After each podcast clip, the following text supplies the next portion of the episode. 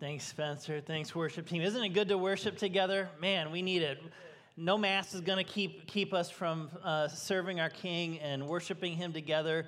Hey, for some of you that might be newer, or it's just been so long since I've seen so many of you guys. Uh, my name's Todd. I'm one of the pastors here at the chapel, and uh, man, I've been looking forward to spending this weekend uh, with all of you. Actually, our family was um, spending some time out at Lakeside and uh, got to kind of enjoy this beautiful part of, of, the, of the lakeside. And uh, we're in a series that we've entitled The Good Life. I felt like I was living the good life.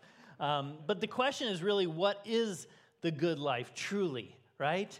And Jesus, in the Sermon on the Mount, in, in the midst of that is what we call the Beatitudes. Jesus is really redefining what the good life looks like and how to get there.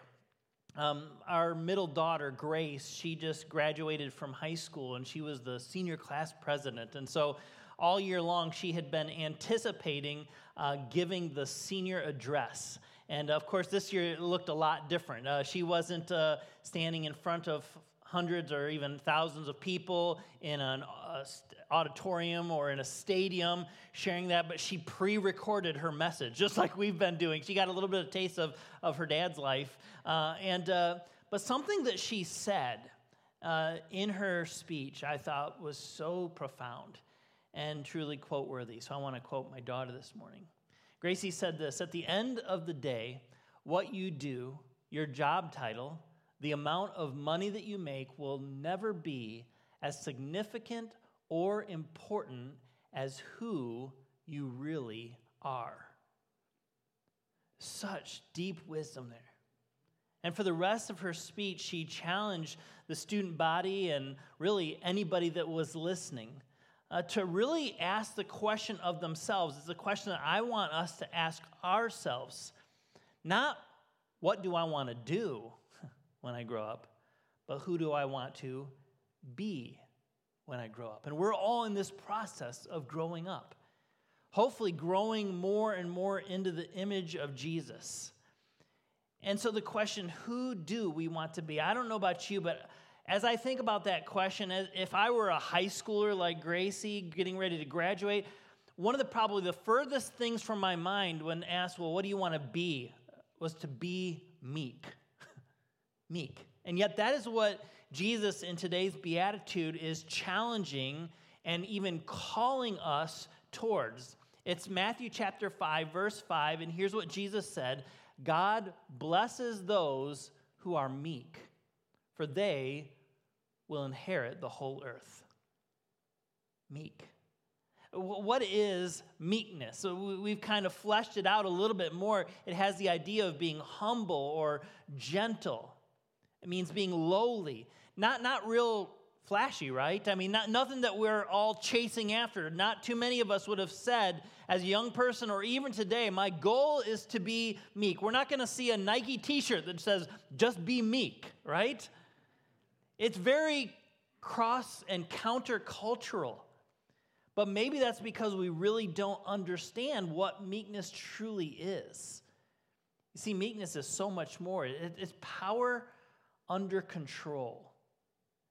Uh, one, one person put it this way they said, A weak person can't do anything, but a meek person, on the other hand, can do something, but chooses not to.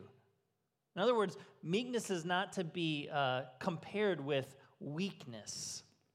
No, in fact, it's just the opposite. It's having the power, the ability, the wisdom, the knowledge, and yet holding back, not using that to push yourself forward, but living in meekness and pushing other people forward. And the greatest example of meekness that ever walked this planet was Jesus himself. Look at what the author Paul has to write about Jesus in the book of Philippians. He says, Though he was God, it's talking about Jesus, though he was God, he did not think of equality with God as something to cling to.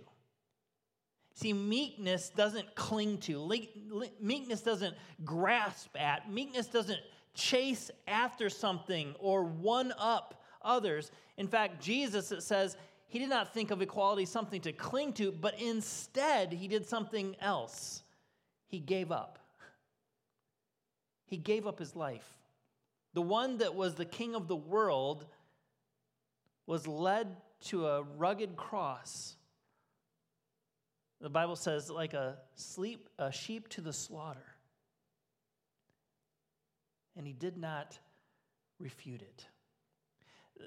Philippians goes on to say, instead, he gave up his divine privileges. He gave up the rights, the powers that he had and could have used, and instead, he took the humble position, the lowly position, the meek position of a slave.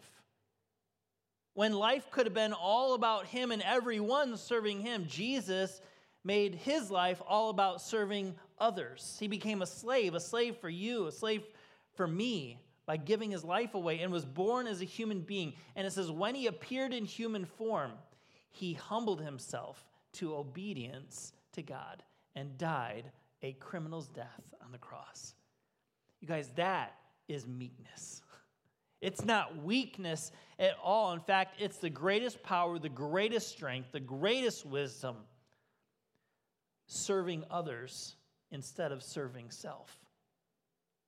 And that's the kind of meekness that Jesus is calling us to. And yet, I look at Jesus' example, I'm like, man, I'm a far way from that, right? So it begs the question what does, what does meekness look like for me? What does meekness look like for us today?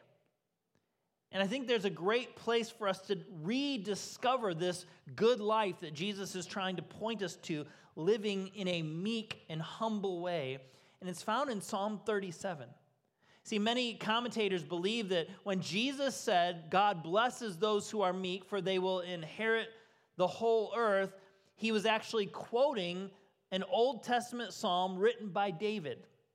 And in Psalm 37 11, it says this The lowly will possess the land and will live in peace and prosperity. Do you hear it there? The lowly, the meek will possess the land. Now, David was obviously pointing to the future and talking about the, the, the, promised land that the Israelite nations were looking forward to, a land flowing with milk and honey. And he said the meek were the ones that would inherit the land. And when Jesus in the Beatitudes says, Those who are meek, God blesses, and he blesses them by them inheriting the entire earth. We'll look at that more in just a few moments. But what does it look like to live meek? Psalm 37 gives us both a picture and I think a pathway towards meekness.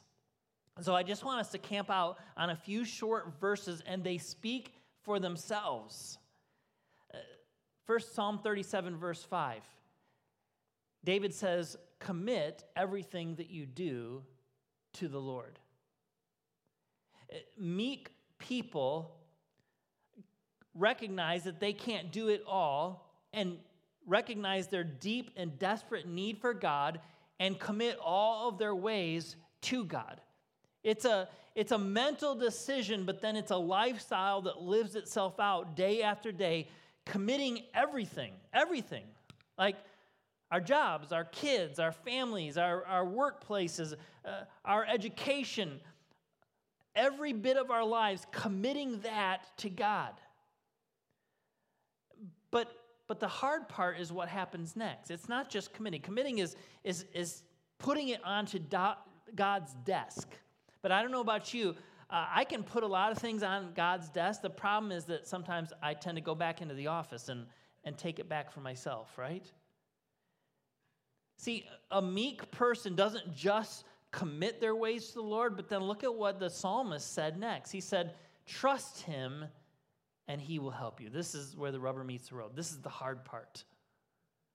A meek person trusts God with his life, doesn't just commit all of this to the Lord, but then trusts. Puts it on God's desk, but then leaves it there and trusts that God is going to have his way, that God has got his best interest at, at, at heart. But trust can be a hard thing, right? Trust means uh, I'm not in control anymore and I'm trusting someone else to be in control. Trust means I don't necessarily get to have my way only, but I'm trusting that someone else is looking out for the best way in my life. And that's why David says, Commit your ways to the Lord and trust Him. Trust Him to help you. Trust is a hard thing, even when it comes to other arenas of life. Um, so I love to mow my lawn. And uh, I've never trained our kids to mow my lawn because, well, I like it done a certain way. Anybody else with me? Any, any of you guys out there like, yep, that's me too. Don't touch it, right? Part of it, it's a relaxing thing for me. It's a therapeutic thing for me. But part of it is that I have a certain way and I like it to be done that way. Well, um, my mother in law uh, needed a little bit of help around her yard. And instead of me just going over and mowing or her hiring somebody else, uh, we said, well, Carter, our youngest, he's 13 years old, he's ready to start mowing the lawn. Not my lawn, but we'll let her mow Mimi's lawn, okay? And so, so the first, the first uh, few times I went over with Carter, and I mean, I had explained everything to him. I mean, I, you know, I showed him where it was in the in the shed, and I showed him which gas tank to use because um, one time I used the wrong gas tank on Papa's mower, and well, it was the gas tank that had oil in it, and that didn't turn out so well. So, so I made sure to train Carter to make sure that he knew which was the right uh, gas tank to use. And then, you know, we showed him how to start it up and how to prime it. And, and, and then, you know, I carefully walked him through all the ways, the ways of Todd. Uh, uh, uh, to, to mow a lawn, you know, and, and we go around the outside three times. And then after that, then we start doing stripes and we go this way. And the, but the next time, we go the other way. That way it starts to create that, you know, you know, you guys know what I'm talking about, that beautiful pattern. Yeah. But I was I was nervous to let Carter do it himself. Partially because I didn't want him to get hurt. And I mean, you're using a, a motorized device with giant blades underneath, and like bad things can happen. And uh, I was also nervous because I wanted it to, you know, still be done well, done right. I didn't want anything to get damaged or, you know, some important rose bush to get chopped down inadvertently or something. And so as I began to teach Carter how to mow the lawn, I would literally walk next to him and even keep one of my hands on the mower, you know, like kind of, you know, help him out, just helping him out. But it's because I didn't fully trust him yet. It was such an encouraging afternoon when, in the middle of the day, one day, I got a text message and it was from Carter. And it just said, Hey, Dad, Mimi's lawn's all done. And I said, It did? How did it get, you know, like, how did it get done? And he just did it. He had learned, and it was his. And I remember, you know, at first Carter would be so consumed with like doing it my way and, and, well, how many times do I go around? Uh, uh wait, now which way should I do it? And finally, he was he was getting so concerned about doing it my way, like that's all he was thinking about. So finally, I had to release things. I had to release control. I had to trust him. I, and I said, Carter, here's the deal. You see the grass? See how it's like this? It just all needs to be like this. and wherever you see grass that's sticking up too high, then that means that's where you got to mow. And so, whatever you need to do to make it even. And he did it. You know, I wonder in my life and in your life how many times, you know, we're still holding on to the side of the mower. And, and we, we want God to lead and we want God to take care. We, we want to trust Him. But we just want to make sure that, you know, the lines are straight, God, or, or that He does it, you know, our way. But you see, a meek person doesn't have to be in control. A meek person commits all their ways to God, and a meek person then trusts Him, trusts Him with it. And that leads to the third step on the pathway to meekness it's to be still. David said, Be still in the presence of the Lord and wait patiently for Him to act. Be still and wait patiently. That's hard too, isn't it? it was interesting in the place that we were staying this week, I kept seeing these little signs and books and different things all saying the same thing be still. be still. Now, being still doesn't mean just like being lethargic or not moving. It's not like, oh, hey, honey, don't, don't bother me right now. I'm just being still, you know. I think what it's getting at, though, is it, it, it's not that there's no movement, but it's movement that is free from, from frenzy. It's movement that's steady and secure and free from hurry and free from worry and free from, from having to have our way because there's a commitment and then there's a deep trust. And then we live and we move trusting that God's in control so that we can be still in His presence, so that we can live in a restful manner and we can wait patiently for God to do His thing. When we are still, we're living a meek life. It says, I don't have to always be the one that moves to action or that has to get it done. I'm trusting that God will lead me and lead us toward whatever does need to get done. You ever met somebody like that? Somebody that's just quiet and at peace and steady?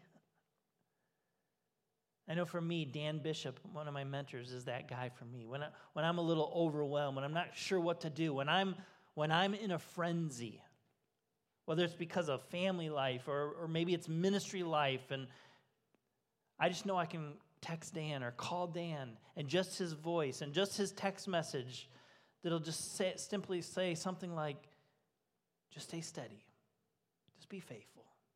God's got you. Be still. That's meekness. Dan, uh, he's such a strong, wise man, and yet I've never felt judged or shamed. I just feel secure. And he points me back to the one that's in ultimate control. That's meekness. So, meekness is, is committing our ways and, and then trusting God, letting go of the mower, so to speak, and then being able to be still and rest and live without the frenzy and the fanaticism.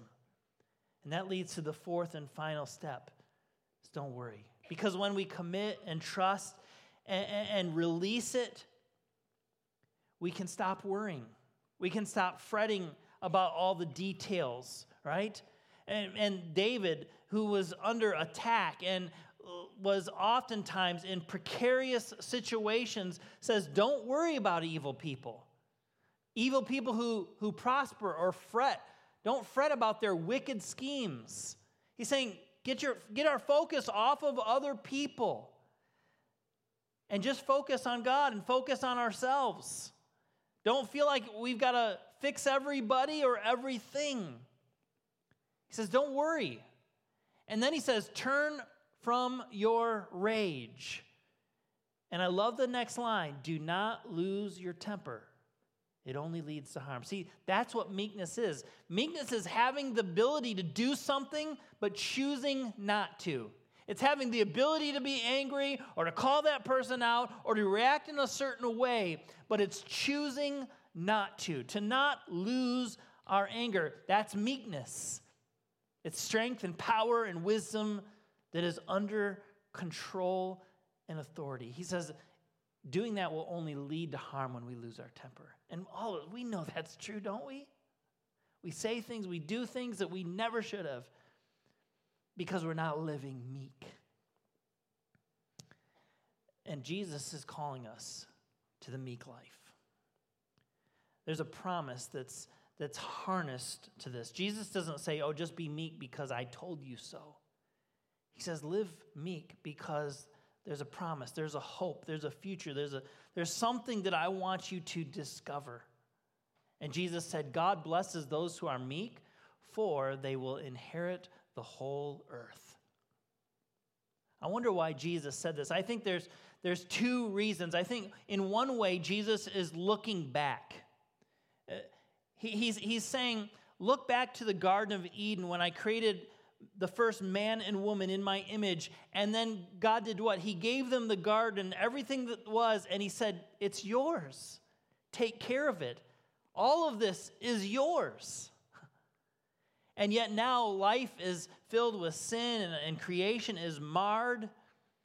And we find ourselves grasping again and chasing after what God has said, it's already yours. So there's both a looking back, but there's, I think, also a looking forward.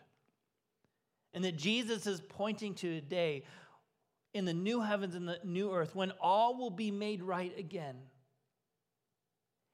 And we will inherit all that He has for us. There's a, there's a future that awaits the meek. There's a, there's a good life, a blessed life that Jesus is inviting us to. In his book called Love Does, Bob Goff talks about living with palms up. And he talks about with his clients, sometimes in the courtroom or in a, in a, in a, a situation where they're trying to negotiate. He'll tell his clients that he, they need to put their hands palms up underneath the table. And he's really like strong about this. In fact, he, he says that if he looks under the table and he sees his client with their hands down or their hands clenched, he'll kick them in the shins.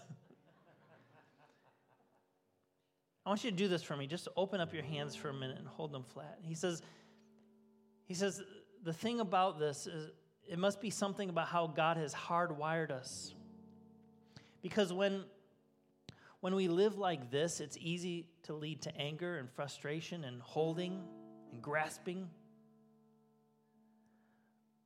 But when we live like this, when, when we're meek, when we're humble, when we're open,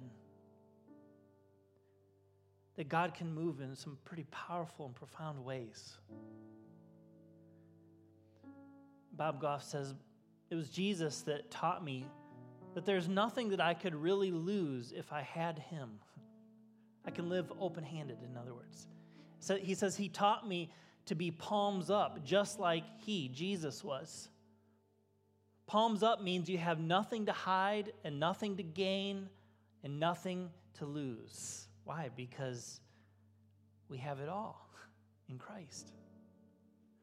He says, palms up means you're strong enough to be vulnerable. That's meekness. Strong enough to be vulnerable, even with your enemies, even when you've been tremendously wronged. Jesus was palms up to the end. He was meek and lowly. And yet he was the king of all the earth. He had all the power, all the wisdom. but he lived like this. What would happen if we lived like Jesus?